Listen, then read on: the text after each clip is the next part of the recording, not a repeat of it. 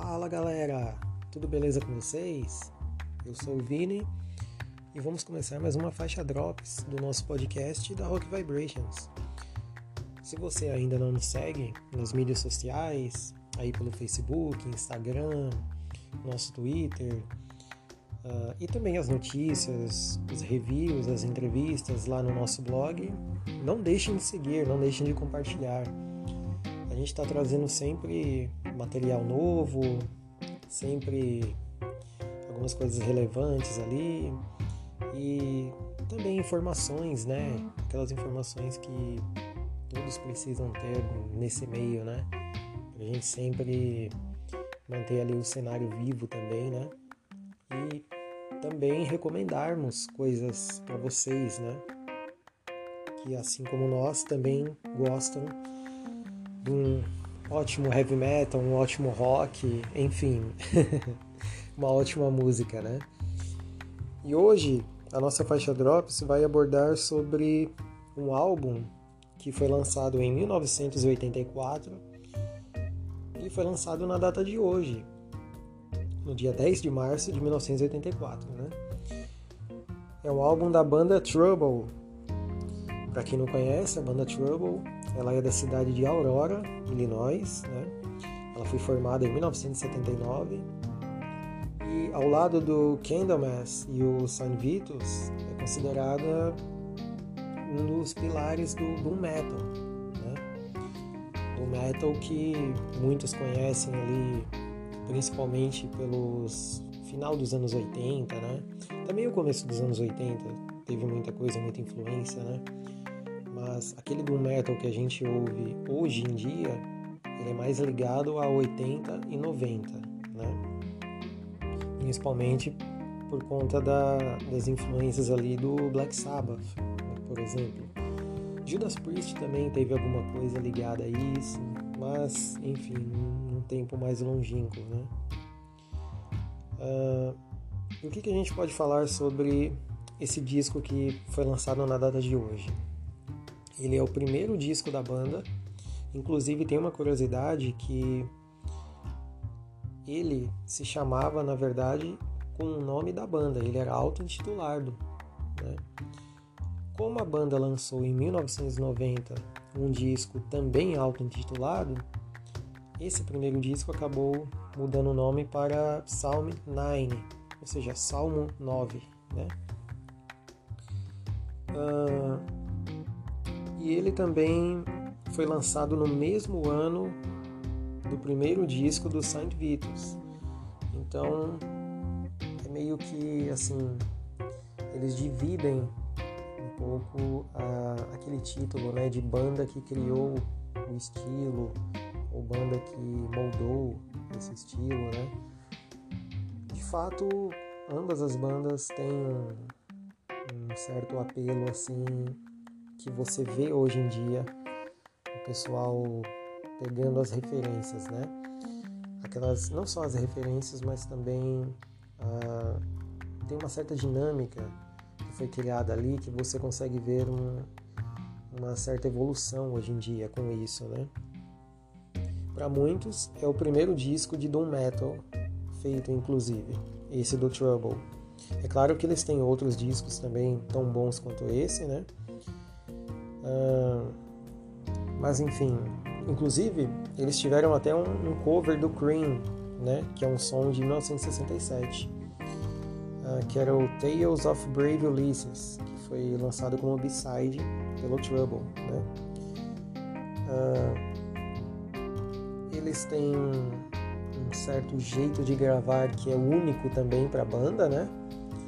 É um som muito vintage, mas ao mesmo tempo você consegue enxergar aquele peso que viria surgir aí na, nos, nas próximas décadas, né, nos próximos anos.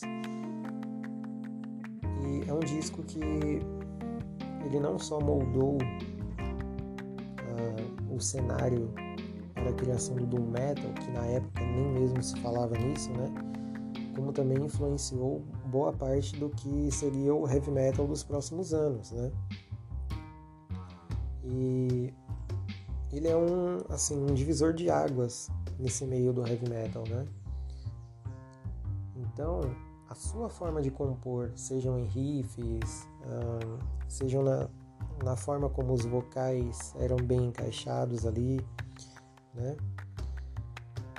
A banda meio que pegou muito exemplo assim do início dos anos 70, principalmente ali do hard rock, né? E conseguiu deixar aquilo mais pesado, porém não pesado a ponto de soar como um black metal, que foi lançado praticamente 20 anos depois, né? Mas um peso natural, né? Assim como você poderia ver em discos sequentes aí como The School, o Run to the Light, uh, o próprio auto-intitulado, né? O Manic Frustration. Tem vários discos do Trouble que possuem uma, uma pegada muito bacana e que salienta exatamente esse tipo de peso, esse tipo de técnica, esse tipo de feeling que faz com que muitas pessoas hoje meio que se confundam um pouco, né? Sobre se realmente é uma banda de heavy metal em seu início ou se é uma banda de doom metal. É claro que se você for uma pessoa que já conhece um pouco desse cenário, obviamente vai perceber que está totalmente ligado ao doom metal. E é um disco sem dúvidas que influencia até hoje. Tem faixas extremamente técnicas pro estilo, né, também. Não é um álbum que você simplesmente vai ouvir ali assim desapercebido, né? Você vai ouvir nos mínimos detalhes, né? Seja, por exemplo, na, uma das faixas mais famosas dele, a The Tempter, né? Ou a própria Assassin, né? Uh, Victim of the Insane, Bastards Will Pay, The Fall of Lucifer. Uh, são músicas assim que transcendem a época, né? Elas mostram muito mais do que uma banda que estava apenas iniciando, mas como eu citei anteriormente, uma banda que realmente estava tentando criar algo novo, né? E realmente criou algo novo. É algo que poucos conseguiram de fato, né? Talvez também eles tivessem uma certa premissa em entender que o heavy metal precisava de novos ares. Afinal, em 1979, quando eles surgiram para o cenário, muita coisa já havia sido criada, né? Um ano depois, por exemplo, saiu um dos pilares do, do que a gente conhece como heavy metal hoje, que é o British Steel, né, do Judas Priest. Claro, se você fizer uma comparação rápida, o Screaming for Vengeance é muito mais heavy metal ao estilo do Iron Maiden, por exemplo, do que o próprio British Steel, que é uma coisa muito simples. É um disco muito simples. É um disco, inclusive, que você pode pegar de cabo a rabo se você está aprendendo a tocar guitarra, por exemplo. Ele tem bases incríveis para você explorar, né?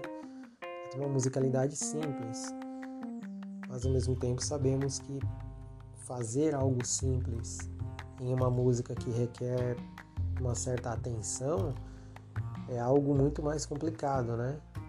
Por exemplo, ah, vemos aí Ramones no punk, três, quatro notas e o mundo inteiro ainda se lembra da musicalidade deles. Tem bandas como Dream Theater que muitas pessoas odeiam e usam 500 notas por música. então é algo realmente incrível, né? Como fazer o básico faz com que também chame atenção e seja coeso, né? Bom, se em 1984 foi um marco para a banda, você analisando hoje em dia esse disco, sem dúvida alguma, traz toda uma reflexão sobre que foi criado no Doom Metal, né? O quanto conseguiram extrair e o quanto a evolução foi boa também para o estilo, além, claro, da, das novas gerações, né? Que acabaram por pegar essa influência e trazer algo ainda mais novo, né? E algo ainda mais pesado, mas sem tirar aquela essência, né? Então, Se antes era algo incrível, agora é ainda mais. Para quem não sabe, esse disco que está fazendo aniversário hoje é um dos mais caros do estilo. Então, caso você tenha uma cópia em vinil, você basicamente tem um pouquinho de ouro ali ligado à banda, um potinho de ouro, digamos. Porque ele realmente está muito valorizado e é um daqueles discos que você acaba não encontrando mais. Então, se você ainda o tem, é bom guardá-lo. Se for vender, o valor vai ser nas alturas e quem comprar, infelizmente, vai ter que arcar com essa coisa toda, principalmente pela história, né? De um dos discos mais celebrados pelo estilo dentro do heavy metal, mas principalmente pela criação do doom metal, né? Junto com outras bandas, sendo um dos pilares e para muitos, muitos críticos da época e ainda os atuais, é o disco que moldou o estilo, né? Bom, galera, se você ainda não curtiu esse disco, se você ainda não conhece essa banda, dê uma procurada. Aproveite que hoje está fazendo aniversário o disco. Dê uma ouvida lá, conheça a banda e tenho certeza que você vai curtir e também vai querer compartilhar, afinal é música boa. E música boa a gente tem que sempre passar para frente, né? Principalmente nessas informações e também para o pessoal saber que se tem muita coisa hoje é porque alguém começou a criar esses cenários, né? E a evolução veio a partir de, de uma matéria-prima. E através desse doom metal que a gente conhece hoje, que é muito bom, e a evolução foi muito boa para o estilo, nós conseguimos ver um, uma evolução também muito boa para essa época, pois também era uma tentativa de renovação você curtiu aí o episódio, sentiu interesse também de ouvir a banda, não deixe de compartilhar e, claro, nos seguir lá nas mídias. Né? Um grande abraço aí para vocês e até a próxima com mais um episódio, uma curiosidade, ah, alguma informação, de repente uma nova entrevista, enfim. Em breve vamos trazer aí mais episódios para vocês e, claro, com sempre aquele pensamento de ter um conteúdo que dê um certo entretenimento que também possa informar, né? Seja você já das antigas, no meio do rock, do metal, ou que está começando agora e pegando essas influências, né? Um grande abraço e até a próxima!